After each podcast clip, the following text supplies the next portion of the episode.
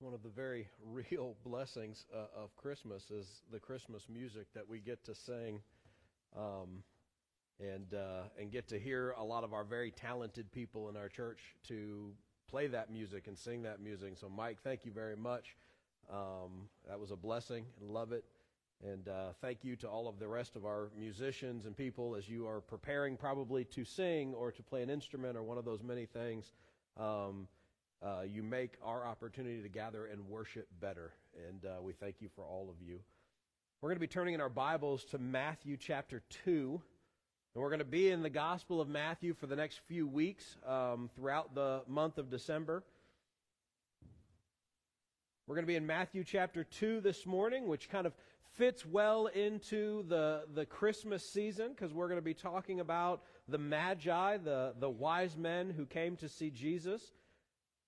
And we're going to read actually just the first six verses. So we're not going to read the whole story, but we're going to read the beginning of the story because there's something very important I want you to, to learn from um, this interaction between Herod and the Magi. So if you would, we're going to read Matthew chapter 2, verses 1 through 6. If you are able, please stand for the reading of God's word.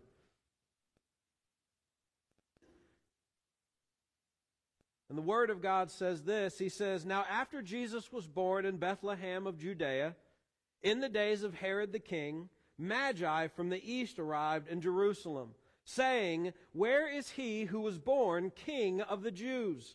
For we saw his star in the east and have come to worship him. When Herod the king heard this, he was troubled, and all Jerusalem with him. Gathering together all the chief priests and the scribes of the people, he inquired of them where the Messiah was to be born. And they said to him, In Bethlehem of Judea, for this is what has been written by the prophet.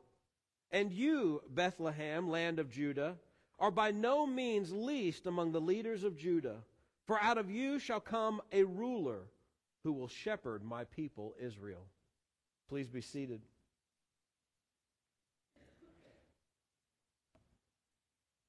I do not think there is a, a, I'll say a church song more associated with the Christmas season than that classic hymn, Joy to the World.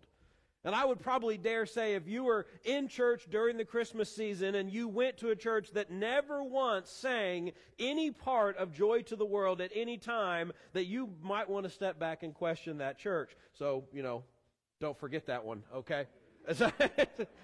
I said that and thought, "Ooh, I bet someone might need to look at their list." Um, ever since I was a kid, and even even today, I always we when I was a kid, we used to always have a candlelight service on Christmas Eve, and we have this year we are going to have our candlelight service on Christmas Eve, and that makes me excited because that's that's kind of that's how I you know sounds silly, but you guys all get it. That's how I grew up.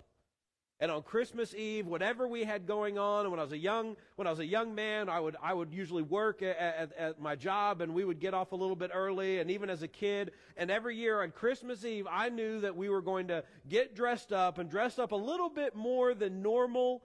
Um, for church, I would get dressed, we would get dressed up and we would go to church for the Christmas Eve candlelight service. And one of the, the songs that I knew for a fact was going to play during that, often with a choir behind the, the worship leader, was Joy to the World. And you would see, hear it saying loudly, even forcefully, Joy to the world, the Lord is come. And it really, it really, it came with this power and this, this, this um, celebratory tone to it that can only really happen with music, right? And you would just, you know, it was the day before Christmas. It was, it was all the anticipation and all the excitement and all the things that go with the Christmas season. And on that Christmas Eve night, suddenly, bang, as loud as the choir could see it, could sing it, it was like, it's here. Joy to the world, the Lord is come. That's really what our word Advent that we talk about with the Advent candles and, and I believe is even on the front of your bulletin this morning is this word Advent means to arrive, to come, to be here, to be present. Christmas and the Christmas season is a celebration that Jesus has come.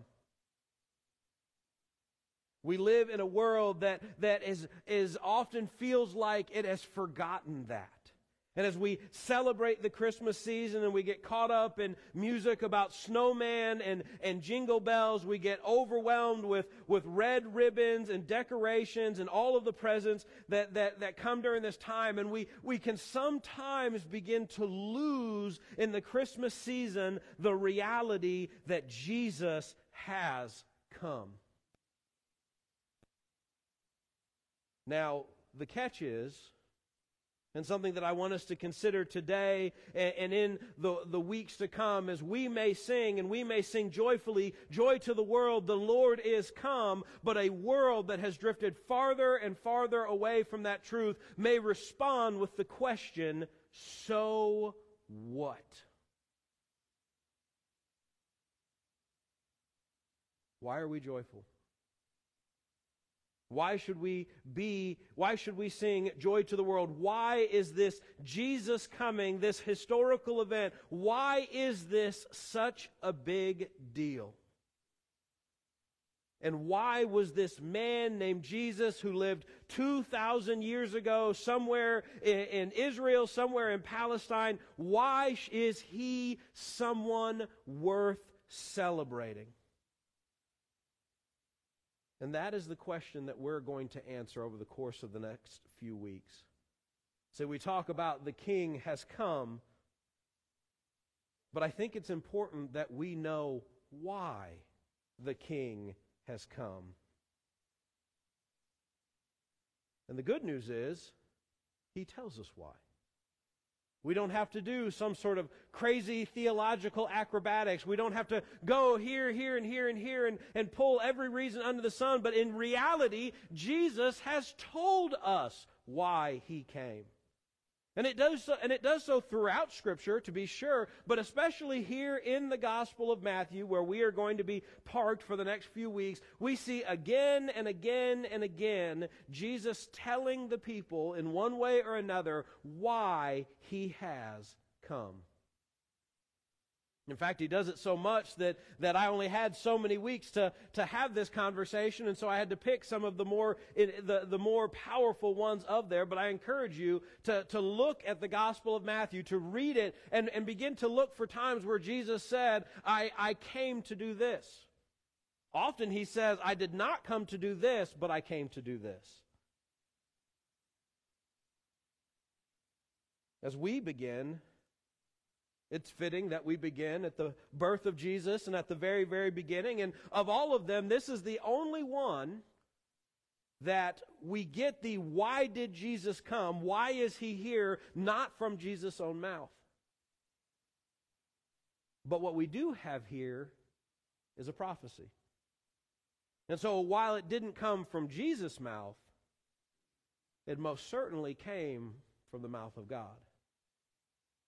And it reminds us of what God's plan and what God's intention and the reason why Jesus has come. Now, our passage doesn't begin with Jesus because Jesus is still a, a, a, baby or a small child, but it begins with the scribes and the priests talking to King Herod. And as they do so, they quote the prophet Micah. If we ask the question of our passage this morning, why did Jesus come? We see the very answer in the prophecy when he says that out of you shall come a ruler who will shepherd my people Israel. See, Jesus came to rule and to shepherd God's kingdom. So let's begin with this idea of ruling, that out of Bethlehem will come a ruler. Now, the, as I've mentioned already, see, what's happened here is we've had these magi from the east who have shown up and they've said, Where is the king? And, and this just causes all kinds of panic. And so, so Herod kind of secretly calls in the, the, the scribes and the chief priests. And, and despite the fact that, that King Herod really wants to claim that he is this, this great Jewish king for, the, for Israel and, and that he's, man, he's such a blessing and a gift for them in the midst of this Roman um, occupation and all that stuff, the reality is, is he's really not much of a follower of Yahweh. And so he has to bring them in and he says, okay, who, where is the Messiah supposed to be born? What, is, what do the scriptures tell us about the, the, the Davidic king, the Messiah that's supposed to come? And they quote for him Micah chapter 5, verse 2. So if you want to go over and look at that, we're going to spend a little bit of time in Micah today along with Matthew. In Micah 5, verse 2, the, the whole verse reads this way. It says, But as for you, Bethlehem Ephrathah, and Ephrathah is the kind of the name of a region where a certain family lived. Um, it's, it's, it's kind of translated into the New Testament as just Judea. He says, Too little to be among the clans of Judah.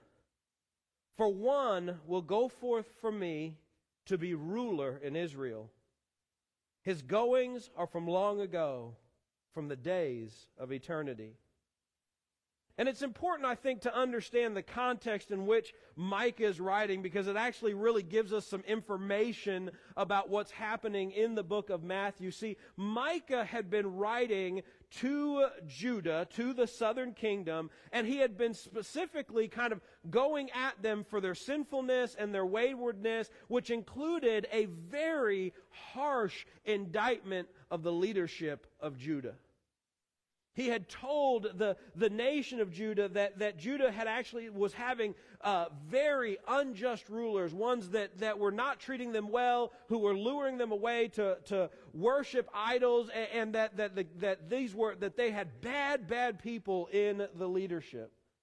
And so in Micah chapter 5, we see that God is offering the people of Judah hope that there would come a day when there would be a Messiah king, that the, the king of, that from the Davidic line, this messianic king would come and would rule over them. But unlike their current rulers, unlike the rulers of Judah in the days of Micah, this king would be just.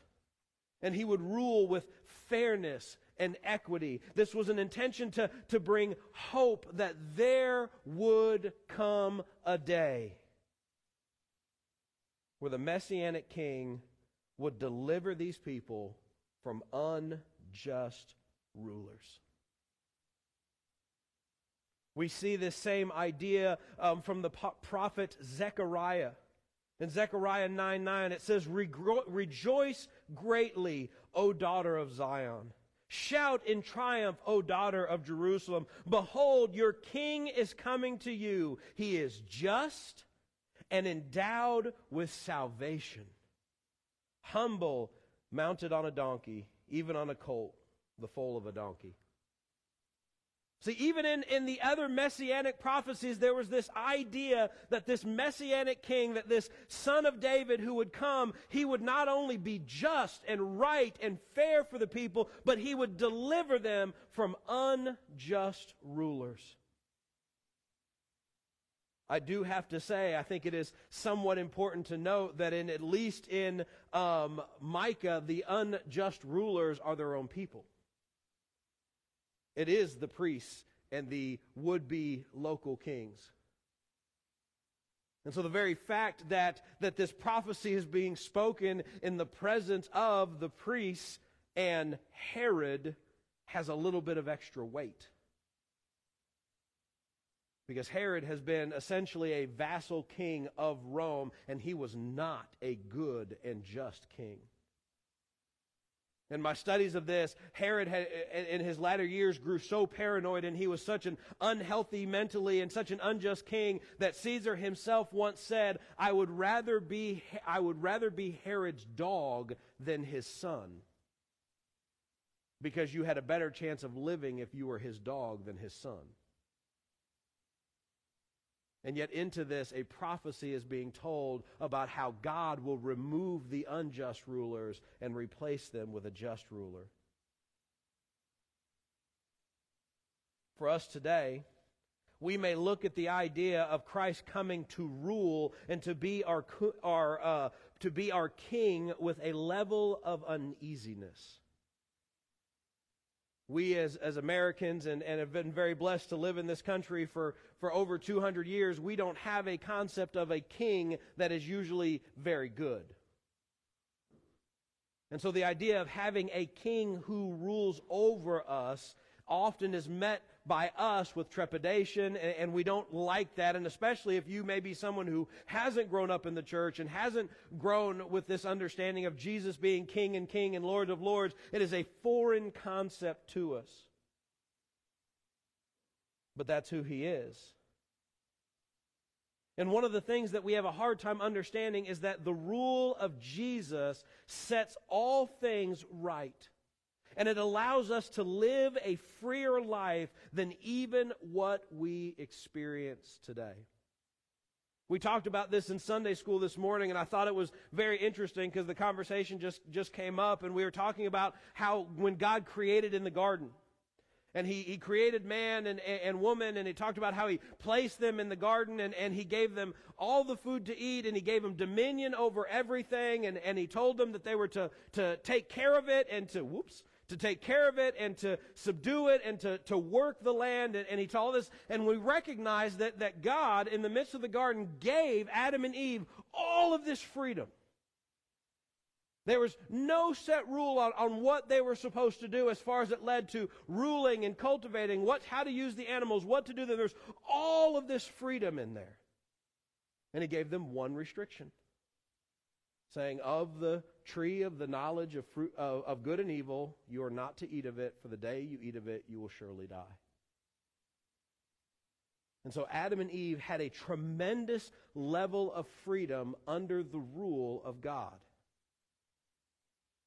And one of the things that we don't always realize is that when we surrender ourselves to Jesus Christ as Lord and Savior, we too are given a tremendous level of freedom.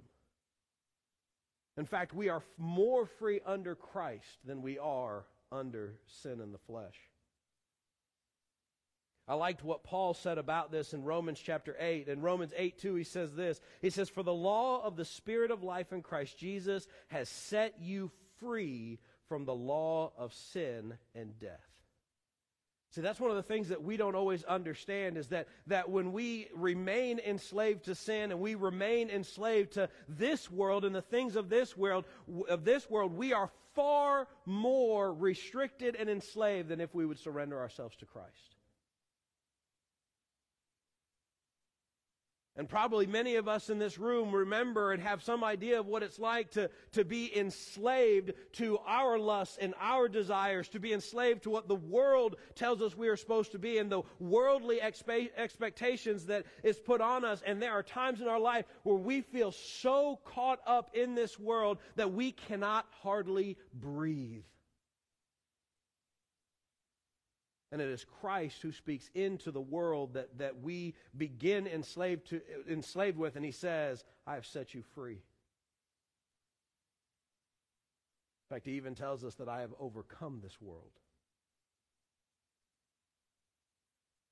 And so while we, we have in this prophecy that one is coming who will rule over Israel and that the king is coming as we sing in, in our cantata songs and all that stuff, we are reminded that we have far more freedom in Christ than we have in this world.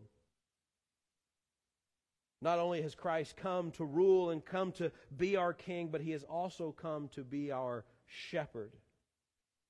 Going back to the text again, he says that out of you shall come forth a ruler who will shepherd my people. Now, ironically, if you remember what we just read in verse 2, that we don't actually see that word shepherd, that's because it's just a few verses down in verse 4. See, I want to kind of put this reminder. We, we tend to think in book, chapter, verse, right? Because all of us have Bibles that have book, chapter, verse. They didn't have that. And it was not uncommon for them to not have book, chapter, verse, so they could say, well, it's talking about the same person, so I'm just going to put that over with it. They're not misusing Scripture, they're just condensing it because Herod probably wasn't that smart. And that's found in verse 4. So Micah 5 4 says this it says, And he, This is that ruler that will come out of Bethlehem. He will arise and shepherd his flock in the strength of the Lord, in the majesty of the name of the Lord his God, and they will remain because at that time he will be great to the ends of the earth. There has always historically been a very close tie between the idea of being a ruler and a king and the idea of being a shepherd. Now, this actually, to a degree, predates David, but it is really personified and really made concrete in the person of David this shepherd king who killed the bear and the lion while he tended his father's sheep that would one day become the great warrior king David that would unite all the tribes. In this analogy, we see rulers as shepherds, and, we see this most clearly in the prophet Ezekiel. And again, in, in Ezekiel 34, we hear God judging the bad shepherds of Israel and gives hope of a new shepherd of Israel. I would probably argue in, in, Ezekiel, especially in Ezekiel 34, that when, when God is speaking about the shepherds of Israel, it's a slightly broader when it's talking about not only the king, but also the rulers and the priests, all of those that would have led the, the people of Israel. And he's saying all of them have abandoned their job of shepherding the people and have cared only for themselves. They have abandoned them to danger and then in verse 23, it says this It says, Then I will set over them one shepherd, my servant David, and he will feed them. And he will feed them himself and be their shepherd. And I, the Lord, will be their God, and my servant David will be prince among them. I, the Lord, have spoken. Again, the Messiah, the one who the Magi have come to worship, is that person. Jesus himself says in John chapter 10 verse 11 that I am the good shepherd and the good shepherd lays down his life for the sheep. That should give us pause for just a moment to think about what a shepherd does. Jesus himself has already said that, that, that he would lay down his life for the sheep. Indeed, that's what a shepherd does. Is a shepherd's job is to put himself between the sheep and danger. And is willing to even sacrifice his own life to keep whatever danger there might be from the sheep. And lo and behold, that is exactly what Jesus did. Because make no mistake, every single one of us are the sheep that Jesus talks about. And every single one of us, when we are apart from Christ, we find ourselves in danger. So that's the thing about, we use this term a lot. It's called, I got saved. Well, in order to be saved, you got to be saved from something.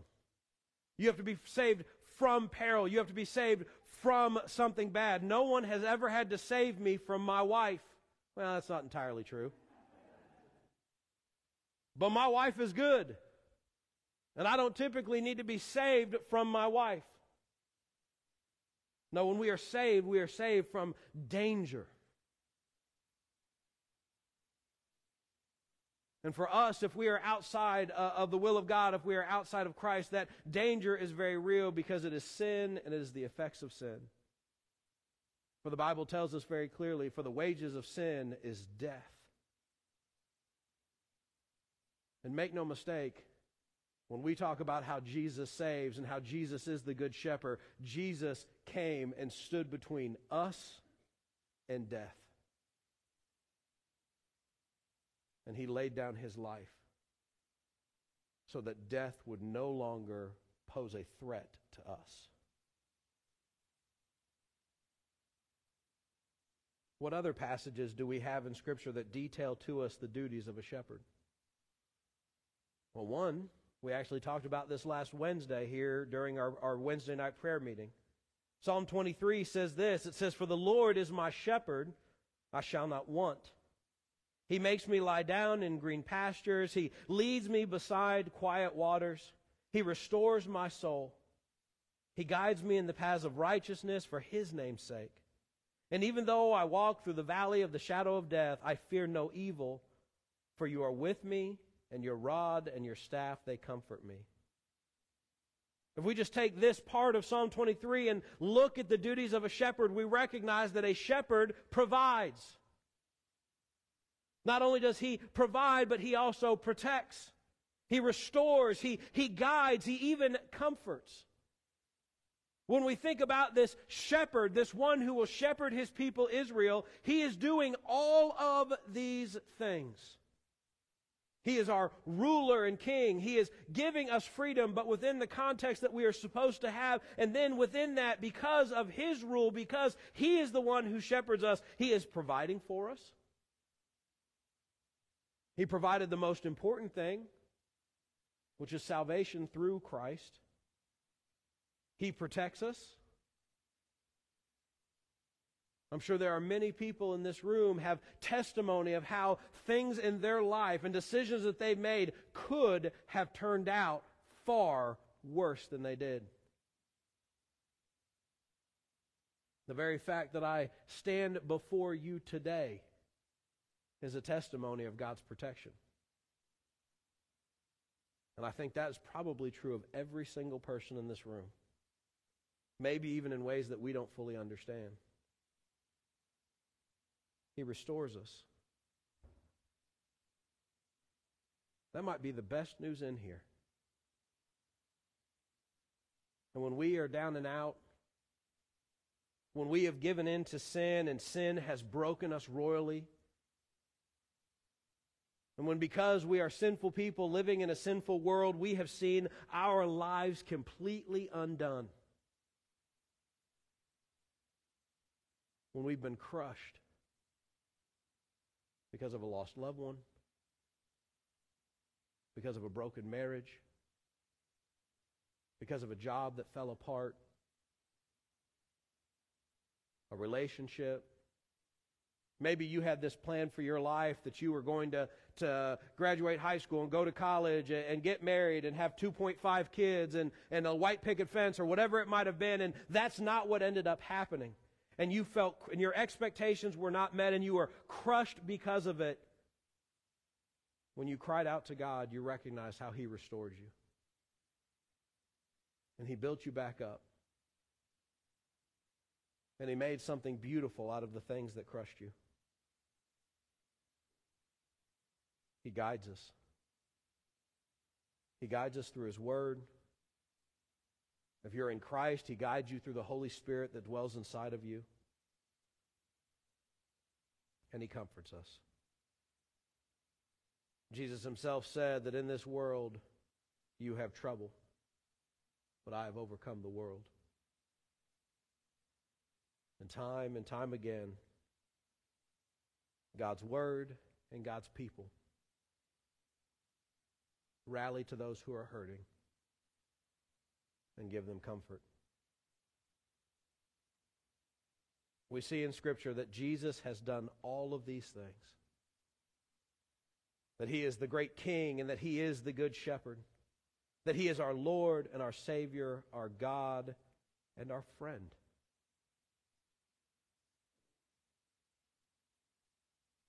And that leaves us with kind of an interesting part of our passage today is it's how are we going to respond to this?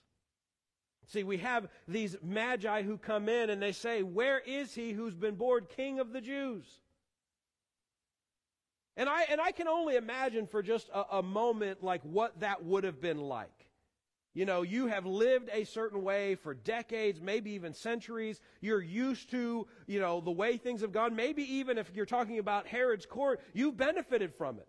Is it ideal? Well, you might say, well, it's not ideal, but hey, I'm doing pretty good. And then suddenly people from, from way far away, people from Persia, people from the two countries over show up and say, hey, where's the new king?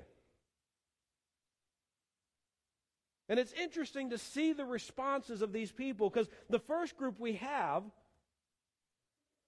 is Herod. And really, I love what it says. It says, Herod and all of Jerusalem with him. See, when they heard the news that the Messiah, the true king of Israel, had arrived, had been born, and that there was actually some level of physical evidence that went with it. Imagine for just a moment, they come in and they say, Where is the one who has been born king of the Jews? We saw his star. You imagine going out on your, your balcony? You're one of the people, and you go out with one of these magi, one of these wise men, astro- astronomer type people, and they say, See? And they point to a star that you've never noticed, and these are the people that study stars and said, That wasn't there before. That'd be kind of trippy, just for the record. And it says, this is what it says they did. When they heard this, they were worried and they were troubled. Worried that, and, and you gotta, you gotta think about what, what caused this unrest. Again, it says, they, they said all these things. It said, when the king heard this, he was troubled, and all of Jerusalem with him. And that word troubled is actually a really strong word. He was shook. And, he, and, and not only he was, but everybody with them. And you got to think about all the reasons why someone like Herod be worried about this news. He might have been worried because it might mean the loss of the control that he thought he had.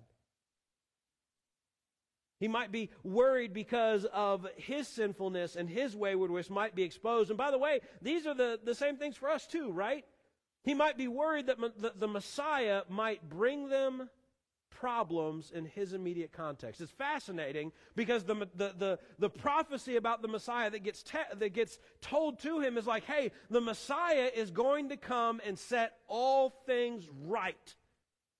And Herod probably wanted to kind of respond to that and go, well, what's wrong? And we got to remember this because when we when we share the good news of the gospel with people, sometimes they don't recognize that things could be better. They're living messy lives in a messy world and they think that the mess is normal. And the prophecy speaks into the mess and says, hey, the mess does not have to be messy. But if you will put your faith in Jesus, he can call you out of that mess. And guys, people don't always see that. And it, we can't just walk up to them with four spiritual laws and, and, a, and a prayer and expect them to be immediately see how messy their mess is. We got to love on some people a little bit. We got to show them what Christ can do and what makes living in Christ and living in the body of Christ how it is different from what they're living in. We got to pour into some people as we share Christ with them. When we think about us today, we have to recognize that there are people, including people in this room right now, that are scared that Jesus may cost them something they love. Might be a lifestyle, might be a significant other. It might be things that they have kind of turned into idols. Might be their certain political convictions or, or who knows what. They're scared that it might cost them something that they love. Not only this, but people might be scared that, that our lives or, or the lives of people that we interact with might have to change. And change in dramatic and drastic ways if they acknowledge the Lordship of Jesus. And I think for many, we are just scared to face sin, specifically to face our sin, and to repent of it. See, this is one of the responses that people are going to have to Jesus. See, when, when, when the, the Magi came and announced that he had been born, that Jesus had come, they were scared. And I believe that there are probably people in this room, and there very well may be people that you're interacting with on the daily, that when you tell them about Jesus, it brings terror into their heart. They not, may not be able to word it that way. They may not say it that way. It may come across to you as anger or, or, uncom- or just being uncomfortable or anxiety or who knows what else or indifference or who knows what else. But the reality is, is deep in their heart, they know that if this is true, and Jesus has indeed come, and He has come to save the world from their sin, and that Jesus really did walk on this earth, die on the cross, and was risen from the grave three days later, that that has to dramatically impact their life. And that scares them. And that might scare you. But, brothers and sisters, This is good news. And when we think about all the fear that may well up in a person because of this news, we need to go and we need to love. We need to show them the truth by our lives and our speech. And I pray that if you're here today and you're hearing this, and, and in reality, the good news of the gospel scares you a little bit, I want to encourage you it is worth it.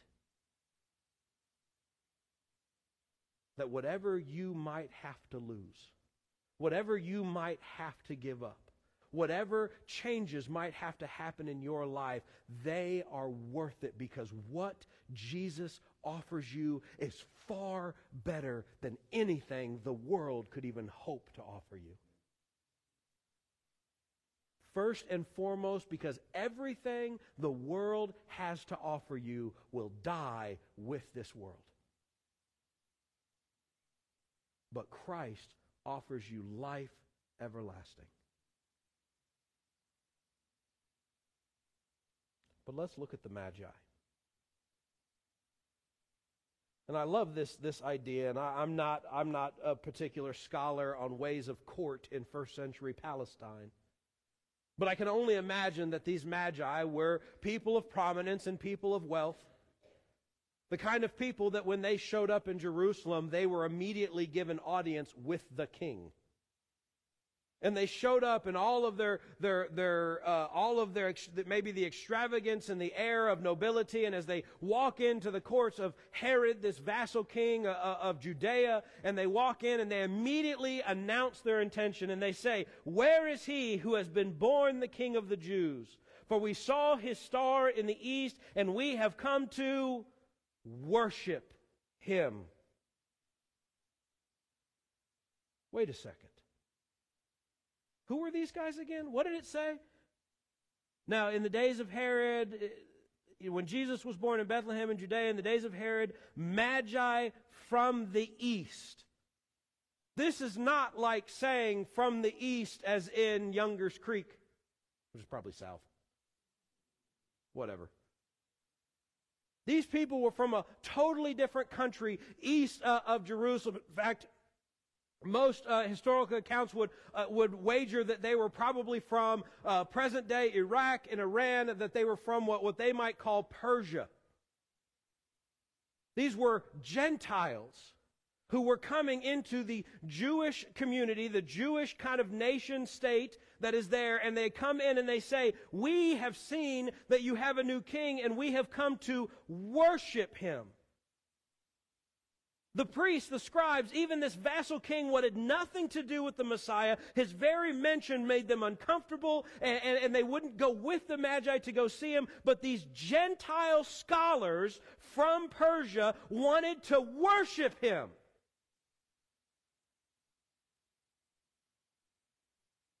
This is a reminder to us that the good news that Christ has come belongs to everybody.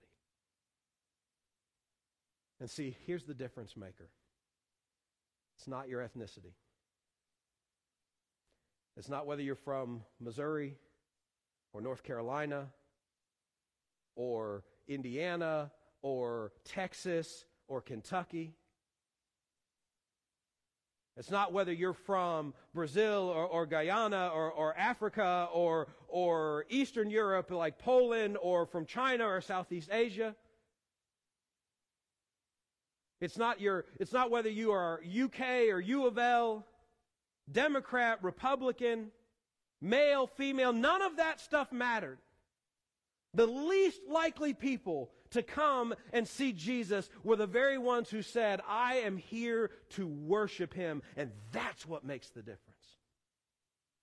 See, these, these Persian scholars, these magi from the east, recognized that Jesus is king and they came to worship. And that is what we are offering you today. Jesus has come to be your ruler and your shepherd. And he is offering everyone in this room and everyone beyond this room the opportunity to be in his flock to surrender themselves to His Lordship, to recognize Him and acknowledge His as, King, to surrender yourself to Jesus so that you might have new life in Him.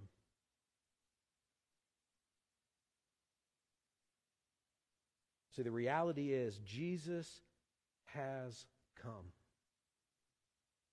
And he has come to be our king and our shepherd. How are you going to respond? Are you going to choose worship over fear? Are you going to choose faith over maintaining some, some illusion of control in your own life? Are you going to choose Jesus over self? Are you going to choose freedom over or enslavement? The choice is yours. And only you get to choose.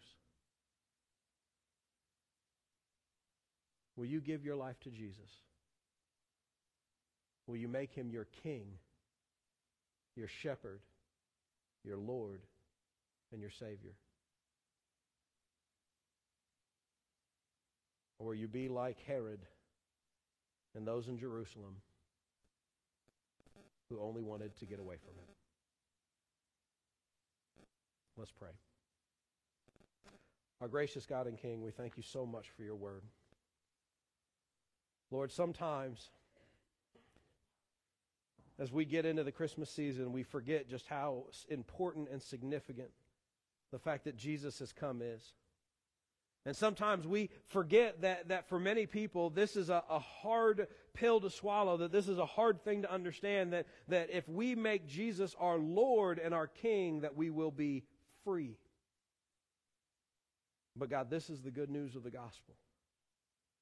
And Lord, I pray that, that we would recognize and begin to see just how we have been enslaved to our sin and enslaved to death.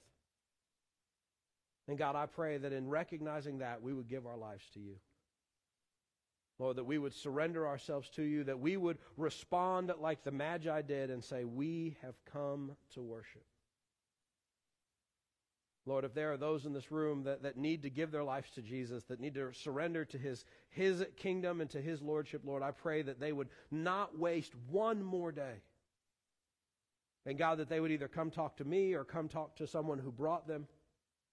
And Lord, that they would hear this good news and they would believe. God, for the rest of us, I pray beyond any, beyond the, the, the, deepest parts of my heart, Lord, that you would burden us to go to people and to share this good news and to love them and, and, and walk with them and encourage them so they might see that they've been enslaved and that they might long to be free and that they might want that freedom through a relationship with Christ. For God, we know there is no other way to be set free apart from Christ. Lord, we know that Jesus is King and that He is our shepherd, whether we acknowledge Him or not. And God, I pray that you would use this church and that every person in this church would recognize Jesus as Lord and be saved. Lord, we ask these things in Jesus' precious name. Amen.